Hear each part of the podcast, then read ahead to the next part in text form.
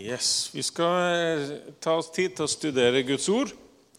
Og eh, vi skal eh, ta siste del av den serien som vi har begynt på, om grunnleggende ting.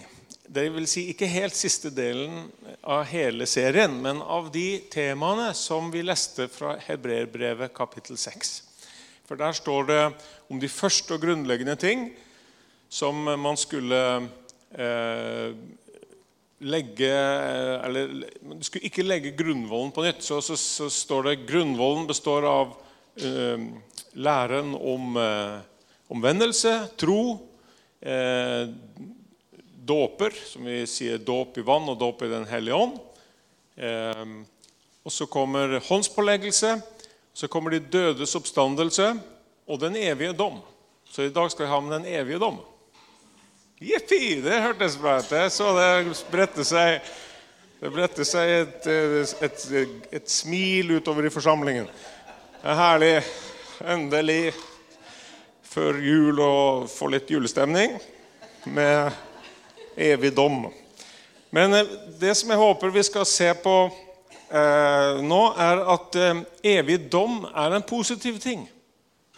Veldig positiv ting det er håpet om rettferdighet. Så eh, Men vi trenger Guds hjelp, så vi ber først. Herre, takk for eh, at du er med oss, og at eh, du har gitt oss Bibelen, skriftlig ord som skal hjelpe oss til å forstå hvem du er, hvem vi er hva du holder på med, sånn at vi kan eh, bli med på det du gjør, og bli forandra og betjent av deg gjennom ordet. Du kan speile oss i det, og gjennom vår overgivelse til deg bli forandra av det ordet. At vi blir forandra av det vi ser. Så la det skje i dag også, Herre. Det ber vi om. Amen. La oss begynne å eh, lese sammen i Matteus 25. Matteus 25. Det er jo sånn at um, Det er jo noen bibeltekster som er mer populære enn andre.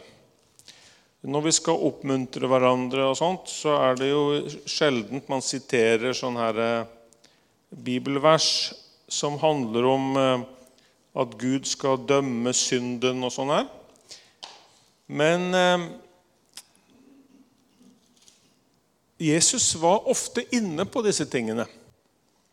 Og eh, vi gjør en stor feil hvis vi bare koster forbi sånne tekster. Vi trenger de tekstene. fordi at det er jo ikke for å skremme oss, men det er akkurat som, eh, med, som når de står eh, på TV, statsministeren og de andre, stadig advarer om at vi må huske å holde én meters avstand og vaske hendene og, og bruke munnbind hvis du ikke kan eh, holde én meters avstand og sånn. Så er det jo for det er en underliggende realitet som heter covid-19 som gjør disse tiltakene nødvendig. Du kan jo ikke se det viruset. Du kan jo ikke lukte det, du kan ikke ta på det. Men vi tror jo at det fins. Vil si ikke alle tror det. Det er noen som tviler på at det fins. Men jeg tror de fleste her tror det. Vi godtar det at det er noe som heter det, og at det smitter folk veldig lett, og at det er fornuftig å ta forholdsregler. Sånn at hvis vi, hvis vi ikke trodde at det fantes noe som heter covid-19, så ville jo alle disse tiltakene virke helt urimelig. Men pga. at det er en underliggende, et underliggende fakta, en, en, realitet her bak, så godtar vi dette.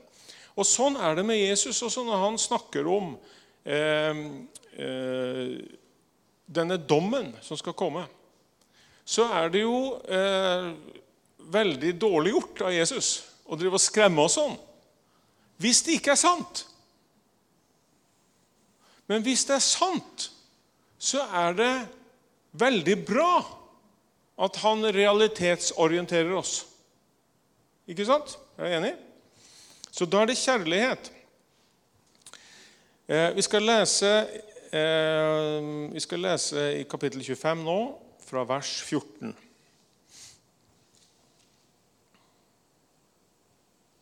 Hele dette kapittelet handler jo om egentlig litt av det samme. Det er som eh, med en mann som skulle dra utenlands. Han kalte til seg tjenerne sine og overlot dem alt han eide. En ga han fem talenter, en annen to og en tredje én talent, etter det hver enkelt hadde evne til. Så reiste han. Han som hadde fått fem talenter, gikk straks bort og drev handel med dem og tjente fem til. Han som hadde fått to talenter, gjorde det samme og tjente to til. Men han som hadde fått én talent, gikk og gravde et hull i jorden og gjemte sin herres penger.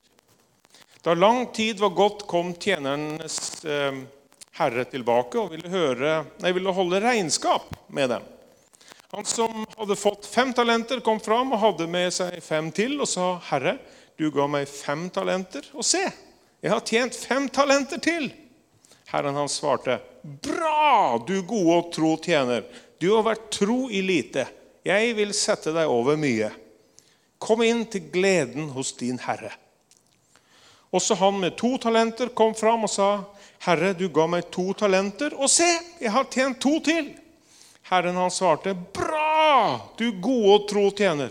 Du har vært tro i lite, jeg vil sette deg over mye. Kom inn til gleden hos din herre. Så kom, også, så kom også han fram, som hadde fått én talent, og sa ehm, Herre, jeg visste at du er en hard mann som høster hvor du ikke har sådd, og sanker hvor du ikke har strødd ut. Derfor så ble jeg redd og gikk og gjemte talenten din i jorden. Se, her har du ditt. Men Herren svarte, du dårlige og late tjener. Du visste at jeg høster hvor jeg ikke har sådd, og sanker hvor jeg ikke har strødd ut. Da burde du ha overlatt pengene mine til dem som driver med utlån, så jeg kunne få dem hjem med renter når jeg kom tilbake.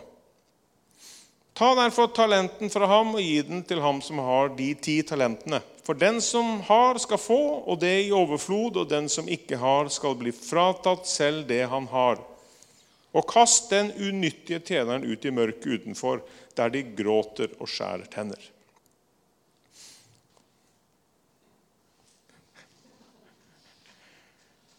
Amen. Ja. Eh, dette er jo en illustrasjon på noe. Og Jesus, han, eh, han prøver å banke litt gudsfrykt inn i forsamlingen. Han sier her at eh, Folkens, du har fått noe av Gud.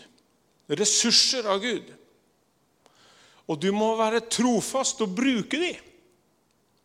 Og ikke gå der og vent.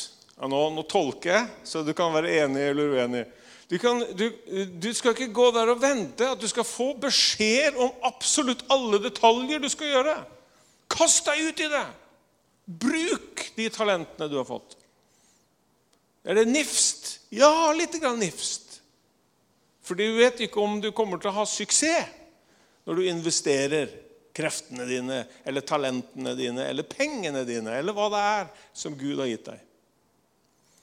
Men hva er det verste du kan gjøre? Det er jo å gjøre ingenting.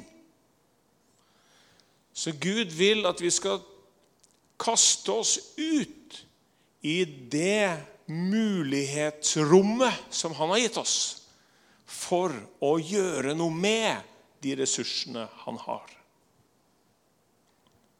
betrodd oss med. Amen. Så vi fortsetter. Dette var bare en, egentlig en innledning, for nå kommer eh, selve det om dommen. Men vi har lest et ord, et stikkord, allerede. Og det er stikkordet regnskap. Husker dere det? Vi leste om det.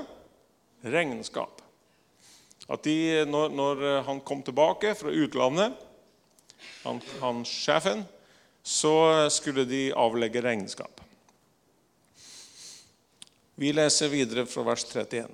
Men når menneskesønnen kommer, i sin herlighet og alle englene med ham, da skal han sitte på sin trone i herlighet, og alle folkeslag skal samles foran ham. Han skal skille dem fra hverandre som en gjeter skiller sauene fra geitene, og stille sauene på sin høyre side og geitene på sin venstre. Så skal kongen si til dem på sin høyre side.: Kom hit, dere som er velsignet av min far, og ta i arv det rike som er gjort i stand for dere fra verdens grunnvoll ble lagt. For jeg var sulten, og dere ga meg mat. Jeg var tørst, og dere ga meg drikke. Jeg var fremmed, og dere tok imot meg. Jeg var naken, og dere kledde meg. Jeg var syk, og dere så til meg. Jeg var i fengsel, og dere besøkte meg. Da skal de rettferdige svare. Herre, når så vi deg sulten og ga deg mat, eller tørst og ga deg drikke? Når så vi deg fremmed og tok imot deg, eller naken og kledde deg? Når så vi deg syk eller i fengsel og kom til deg? Og kongen skal svare dem, sannelig, jeg sier dere, det, det dere gjorde mot en av disse mine minste søsken, har dere gjort mot meg. Så skal han si til dem på venstre side.: Gå bort fra meg, dere som er forbannet, til den evige ild som er gjort i stand for djevelen og englene hans. For jeg var sulten, og dere ga meg ikke mat. Jeg var tørst, og dere ga meg ikke drikke. Jeg var fremmed, og dere tok ikke imot meg. Jeg var naken, og dere kledde meg ikke. Jeg var syk og i fengsel, og dere så ikke til meg.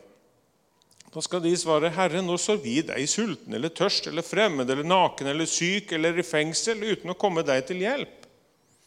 Da skal han svare dem, Sannelig, jeg sier dere, det dere ikke gjorde mot én av mine minste, har dere heller ikke gjort mot meg. Og disse skal gå bort til evig straff, men de rettferdige til evig liv.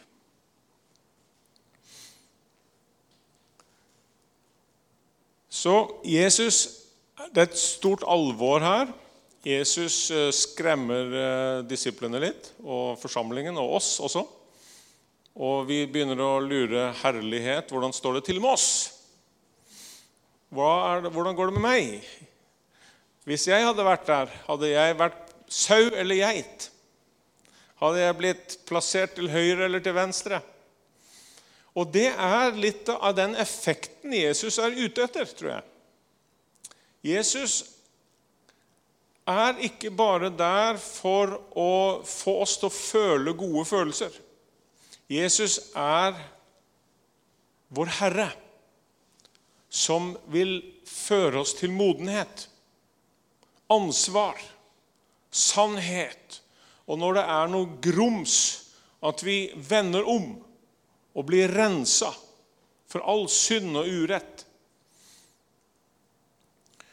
Og den frykten der som vi kjenner på Står alt rett til med meg? Den trenger vi.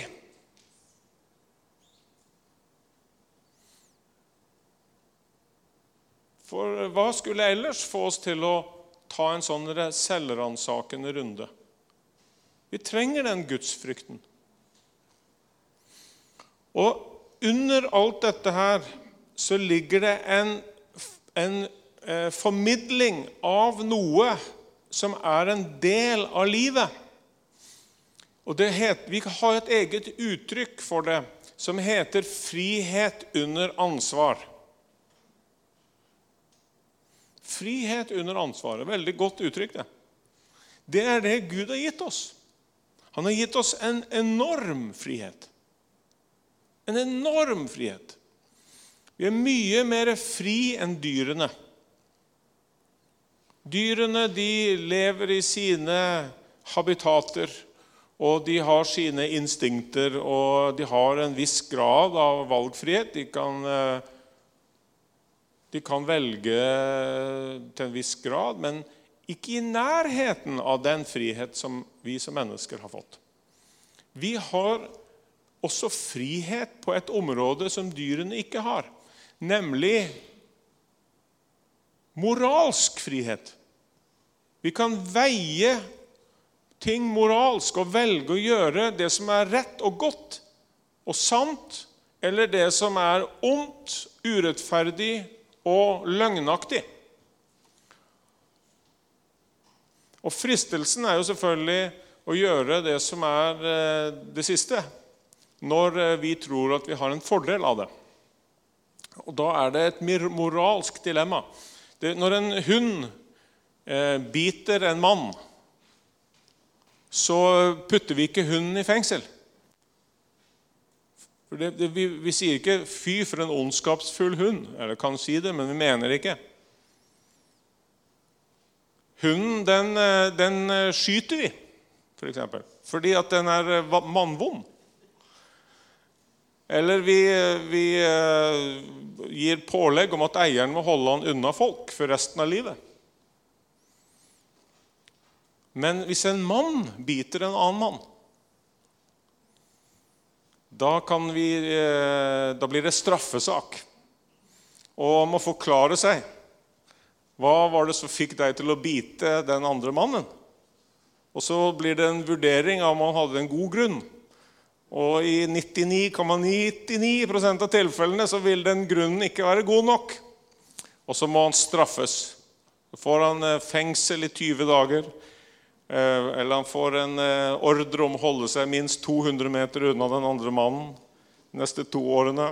Eller et eller annet sånt for en straff fordi han, han gjorde noe som var moralsk forkastelig.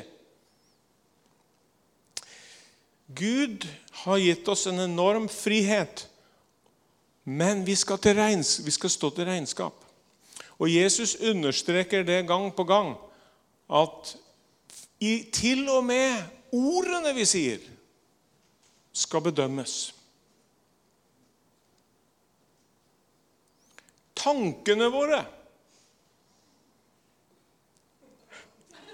Ja, ikke sant? Du begynner å skjønne tegninga. Den, Jesus sier jo i bergprekenen Bergprekenen er jo fantastisk. Der, eh, der eh, jødene som trodde at eh, de hadde kontroll på dette her, for de fulgte regelboka. Og de hadde bra, bra, kontroll på hvordan de lå an. Og så kommer Jesus, og så skrur han bare standarden opp, sånn at det blir bare helt umulig å leve opp til den standarden. Han sier til og med hvis du ser på en kvinne og, har, og begjærer henne altså du, du, vil ha sex med en kvinne som ikke er din kone. Bare i tankene dine så har du allerede synda.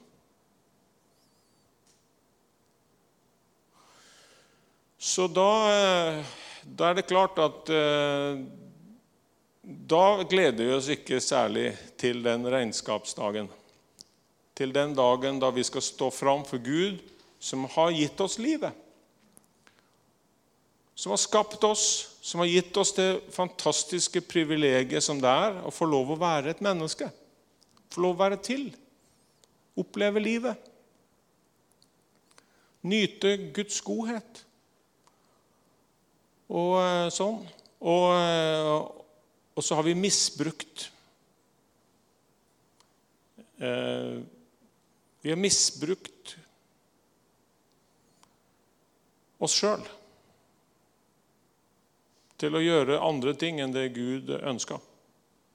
Ikke sant?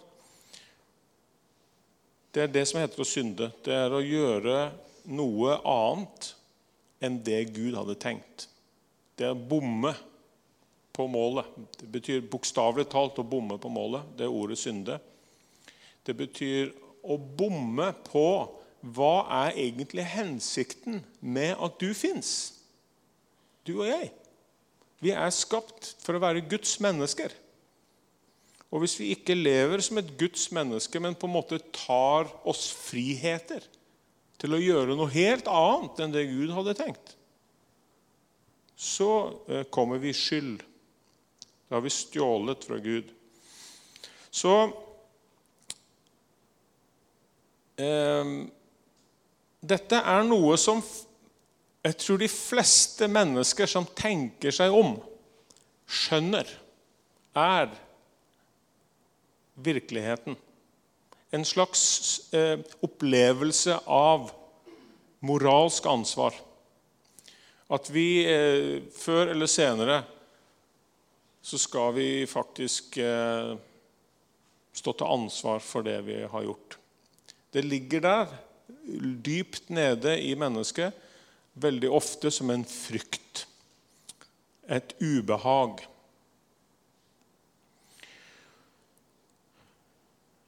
Men uten lov, uten lover, for det er det det er snakk om her er det, det dette, Nå har jeg jo beskrevet på en måte det menneskelige dilemma.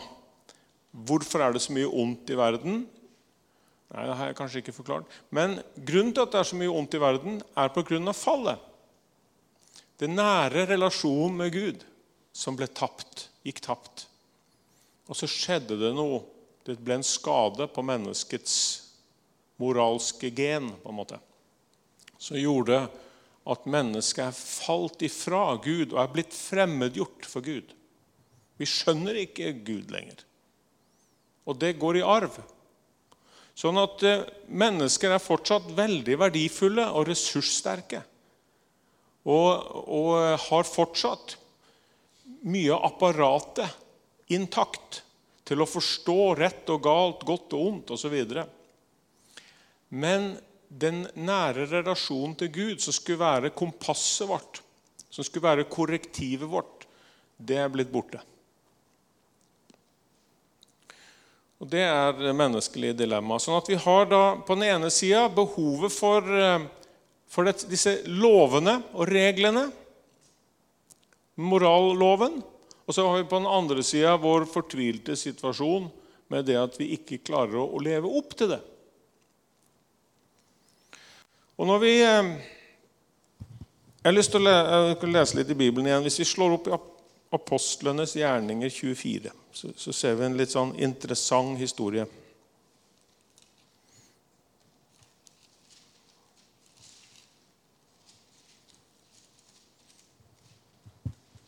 Apostelgjerningene 24, og fra vers 22. Dette, er, eh, en, dette, dette handler om en, en, samtale som Paulus har med Felix. Han sitter jo i fangenskap her i eh, Cæsarea. Og um, Felix hadde um, skal vi se, Var det Felix Ja, han kom etter Porcius Festus. Så de holdt han i fangenskap i Cæsarea, Paulus altså. Og så dro de Men han var jo en lærd mann, Paulus. De hadde respekt for han. Han var romersk borger. Han snakka flytende gresk, hebraisk og antagelig latin. Han var høyt utdanna. De hadde litt sansen for Paulus. Og Felix, sjefen, han, han oppsøkte ofte Paulus og prata med han mens han satt i fengselet der. Og Her er det en sånn episode. Så står det fra kapittel 24, vers 22. Felix hadde godt kjennskap til veien, og han utsatte saken og sa:" Når kommandanten Lysias kommer, skal jeg ta opp saken til doms. Ehm, han ga offiseren ordre om at Paulus skulle holdes i mild varetekt, og ingen av hans egne måtte hindres i å være til hjelp for ham. Noen dager senere kom Felix sammen med sin kone Drusilla, som var jøde. Han lot Paulus hente og hørte på mens han talte om troen på Kristus Jesus. Men da han talte om rettferdighet og selvbeherskelse og om dommen som skal komme, ble Felix skremt og sa, 'Det er nok for i dag. Gå, men eh, når jeg får tid, skal jeg tilkalle deg igjen.' Samtidig håpet han å få penger av Paulus. Derfor sendte han stadig bud etter ham og hadde samtaler med ham.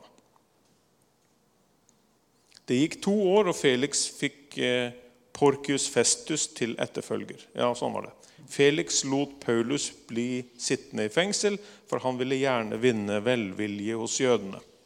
Så dette er et sånt, uh, litt artig eksempel på hvordan Felix, som kjente til den kristne troen, altså det de kalte veien Han var gift med en jøde, Drusilla, som kjente jødenes tro veldig godt. Og han syntes det var fascinerende å snakke med Paulus. Interessant. Og så håpa han at han skulle få litt penger også. At eh, Paulus skulle få mobilisert til en stor innsamling, sånn at de kunne samle inn eh, noen millioner. Og så kunne de bestikke Festus, sånn at, eh, de, at Festus kunne sette ham fri. Men det gjorde ikke Paulus. Han hadde andre planer.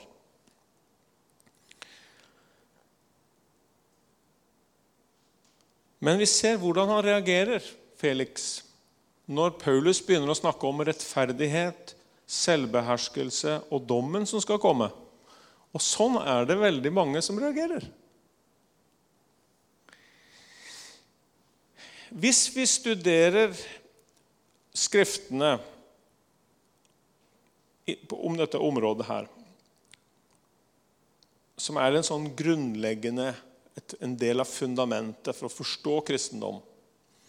Så nå har jeg laga en liten oppsummering i eh, seks punkter som jeg skal bare forklare kort.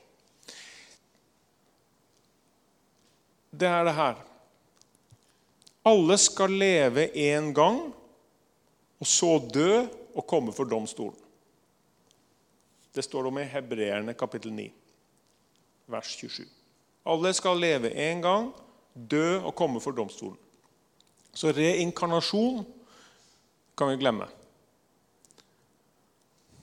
Det er direkte motsetning til reinkarnasjon.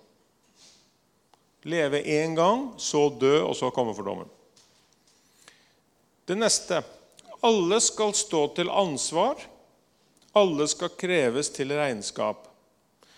Det ordet regnskap, regnskap, det er altså brukt 37 ganger i Bibelen om akkurat dette poenget. Det er, eh, det er veldig eh, interessant. Eh, det står en liten kort runde på det. Altså, det står i Guds ord at både mennesker og dyr faktisk står det at dyr, dyr også er en plass skal avlegge regnskap. Første Mosebok 9,5. Vi skal avlegge regnskap for synd, for lydighet mot det Kristus sier. Folkeslagene skal holdes til regnskap for hvordan de behandler andre folk. 1. Samuels bok 15. Kongen skal holdes til regnskap for måten han oppfører seg på. Hovmod og stolthet skal dømmes, f.eks. Jesaja 10,12. Jorden skal holdes ansvarlig for sin ondskap, de lovløse for sin synd, de frekke for sin stolthet, voldsmennene for sitt hovmod, presten, profeten og folket for sin måte å snakke feil til, om Gud til folk på. Og gjeterne holdes ansvarlig for hvordan de har tatt vare på sauene. Og, Herrens gjeter hvordan de har tatt vare på Herrens sauer Og Så, videre. så det er en helt fundamental forståelse i Guds ord. Alle mennesker står ansvarlig og skal avlegge regnskap overfor Gud. Det tredje Gud gjør ikke forskjell på folk. Det går igjen og igjen i Guds ord. Gud gjør ikke forskjell på folk. Det er også eh, kjempestor trøst for da, Når vi tenker på de som ikke har det så lett her i livet, som, eh, som, eh, har, som er født i fattigdom, som er født med sykdom osv. Gud gjør ikke forskjell på folk. De som har fått mye, forventes det mer av. De som har fått lite, forventes det mindre av. Gud har oversikten og kan bedømme enhver situasjon og ethvert menneske ut ifra sine forutsetninger.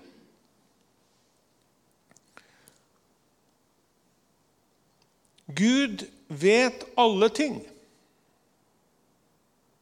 Han kjenner alles hjerter og tanker.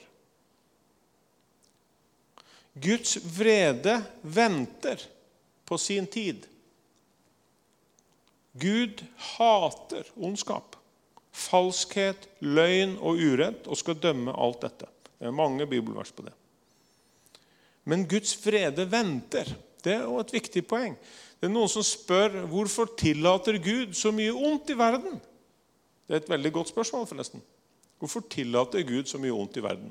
Det er noen som har laga et stort argument ut av det. Hvis Gud er allmektig, og Gud er god, hvorfor tillater da så mye Gud så mye ondt i verden? Da er han enten ikke god eller ikke allmektig. Men svaret er jo at Gud tillater det ikke. Gud tillater ikke ondskap i verden. Og Gud skal dømme all ondskap. Men det at det tar tid før dommen kommer, betyr ikke at ikke Gud gjør noe.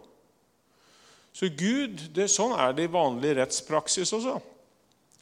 Du kan bli anmeldt, og det tar lang tid før saken kommer opp til doms. Og når, dom, og når dommen har falt, så kan det gå en lang stund før eh, du blir, får straff. Det er noe som heter eh, soningskø. ikke sant? Og, og Sånn er det i, i, hverdagslivet også. Og her er det en slags soningskø. Verden er dømt. Synda er dømt. Djevelen er dømt. Og det, nå venter Herren på at flest mulig skal ta imot amnesti før det er for sent. For det er nemlig sendt ut et amnesti at de som vil ta imot Jesus Kristus og den, og den soningshandlinga han gjorde på korset, skal gå fri. Så nå venter Herren på at evangeliet skal bli forkynt for alle folkeslag, sånn at flest mulig skal få høre evangeliet før enden kommer, før dommen kommer. Så eh, Guds kjærlighet gjør at han venter. Og det siste punktet mitt her Gud dømmer, men Gud frikjenner også. Så det at det er en evig dom, betyr ikke en evig fordømmelse. Det er ikke så det ordet betyr. Evig dom betyr en evig rettsavgjørelse. Og rettsavgjørelsen her, for den som tar imot Guds nåde i Jesus Kristus, er frifinnelse. Så Gud dømmer deg frifunnet i Kristus. Og det er en evig dom. Og det er et godt budskap.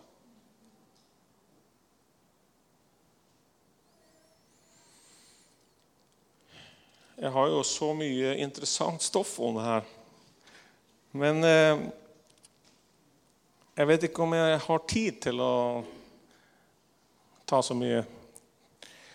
Barna er på barnemøte, og, eh, de kommer jo opp snart. Men eh, jeg har lyst til å kanskje runde sakte av med med å se litt på dette her med det menneskelige dilemma. Eh, det som, som, man ofte eh, tenker på som arvesynd. Det menneskelige dilemmaet det er jo at vi blir født uten å være i stand til å leve opp til Guds forventninger, Guds krav. Så vi har en skavank. Vi, et, vi starter med et handikap. Det er det som er eh, på en måte resultatet av å, å eh, ha denne arvesynda med seg. Vi blir født ute av stand til å leve et liv etter Guds vilje fullt ut. Vi kan gjøre ganske mye bra, for all del. Og eh, det er jo mange fantastiske mennesker, gode folk, som ikke tror på Jesus. Men Gud hjelper dem. Gud er ikke langt unna et eneste menneske. Men de har på en måte ikke sett sitt behov enda for å bli tilgitt. For de er ikke fullkomne. Så alle mennesker trenger nåde. Alle mennesker trenger Guds løsning i Jesus.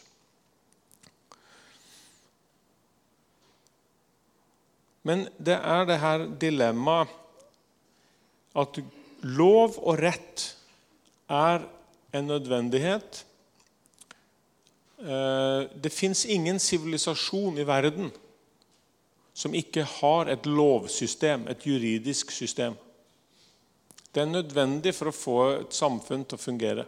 Man må definere noen regler på hva som er rett og galt. Og så har man veldig ulike eh, skal si det, er ulik kvalitet på de forskjellige lovene, lovsystemene. Og eh, eh jeg vil eh, si det uten tvil, hvis vi ser tilbake i historien, så, eh, så, det, så, så skiller den jødiske loven, Israels lov, skiller seg veldig ut som en overlegen lov i forhold til mange andre lovsystemer som var vanlig i gamle dager. for å si det sånn. Og Det som er av lovsystemer i dag, er jo veldig mye bygd på Israels lov. De ti bud osv. Hele det, det, på en måte, det ligger som et fundament under veldig mye av, av lovgivninga vi har i verden i dag. Og i hvert fall i den vestlige verden. Så loven er god. Og David han går jo over seg av begeistring over hvor begeistra han er for Guds lov. Bare les Salme 119. Han ser i Guds lov Guds fantastiske visdom og kjærlighet, omsorg for menneskene. Men så er det da det at en lov er på en måte en standard som vi kan dømme oss selv, samfunnet eller andre mennesker ut ifra. Men det hjelper oss ikke til å løse problemet. Det er derfor vi kan ha en kjempegod Norges lover og en tjukk, tjukk bok med regler. Vi snakker om at det er mye regler i kristendommen. Men bare se på Norges lover. Det er mange regler, det. Det å få å bo i Norge og slippe å bli straffa og gå i fengsel, da må du jammen eh, passe deg.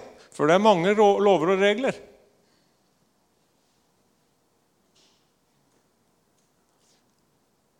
Og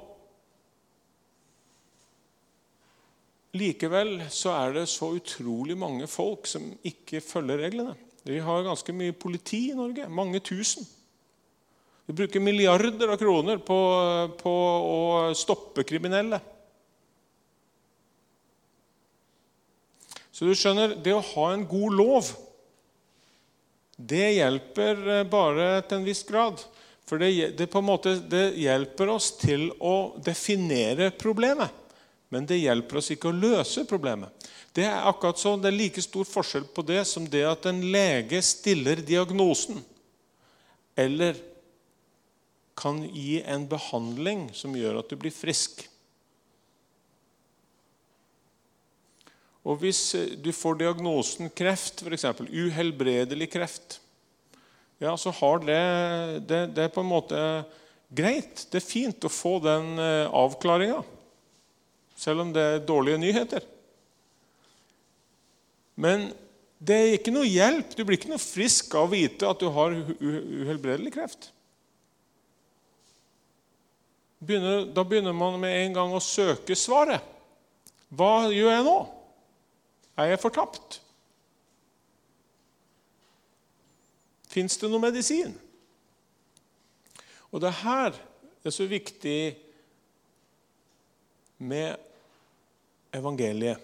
Hvis vi skal, vi skal skjønne evangeliet sin eh, kraft, så er det dette her budskapet om å stå til ansvar det at eh, vi, vi strekker ikke til i forhold til den loven som Gud har. At vi trenger en løsning. Jesus Kristus er medisinen. Han er ikke diagnosen. Jesus Kristus er medisinen som gjør at vi kan bli friske. Han er den eneste medisinen. Og Vi kan avslutte da med å lese i Kolossebrevet kapittel 2. Vi kan lese fra eh, Kolossebrevet 2, og så eh, fra vers 13. Dere var døde på grunn av misgjerningene og deres uomskårne kjøtt og blod.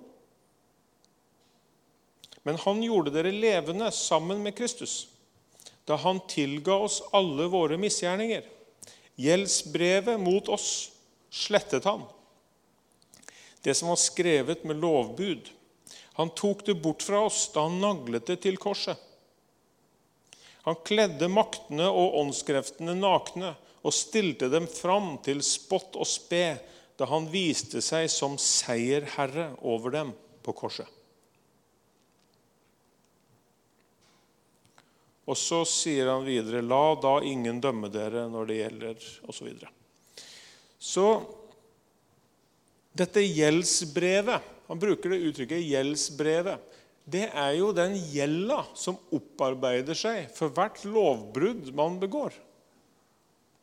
Og det er en reell ting.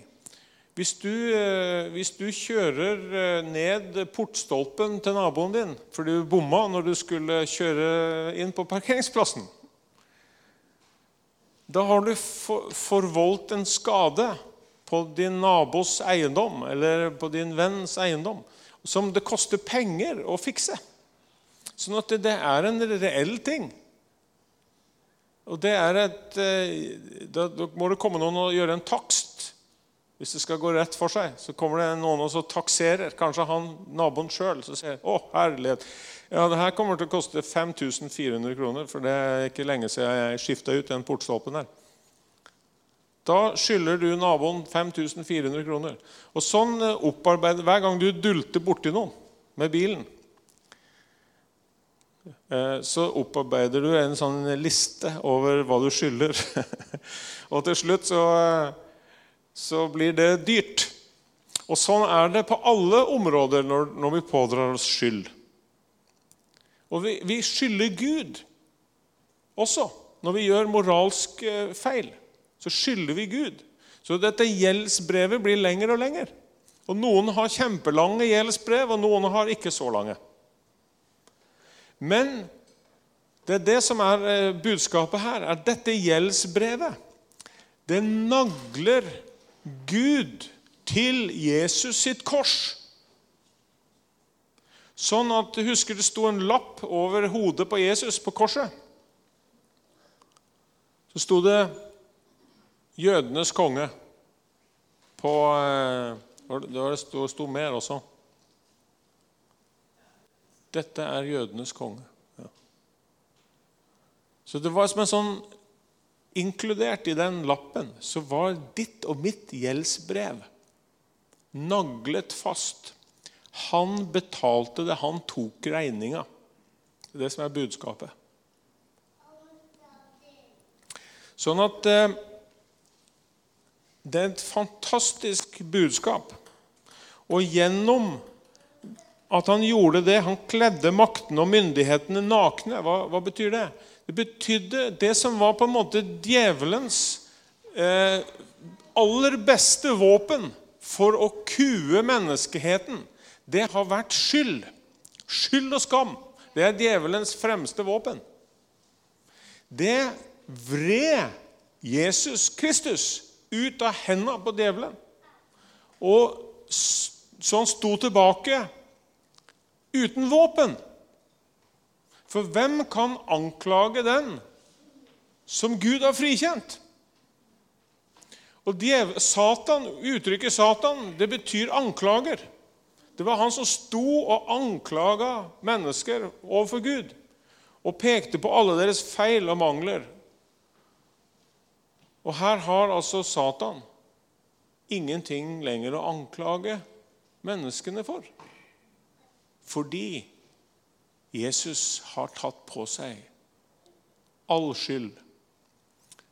Fantastisk, eh, et fantastisk budskap for oss og også å dele med andre. Fortell hva Gud har gjort. Fortell hva Gud har gjort med Jesus. og gjennom Jesus.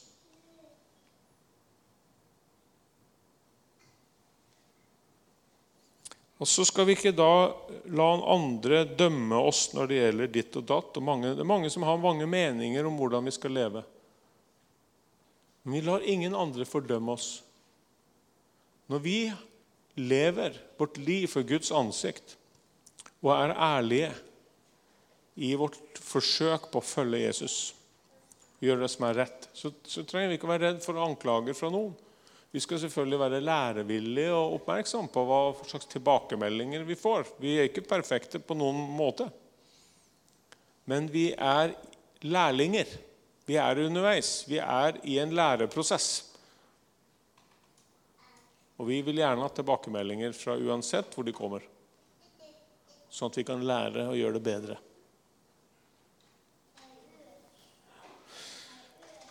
Så Eh, vi har toucha borti litt hvert fall nå, av det som går på den, den domsaspektet eh, i eh, forståelsen av kristen tro. Eh, fundamentet for evangeliet, egentlig, å skjønne evangeliet. Og eh, det er mange, mye mer her som vi kunne ha snakka om, men som vi ikke har tid til.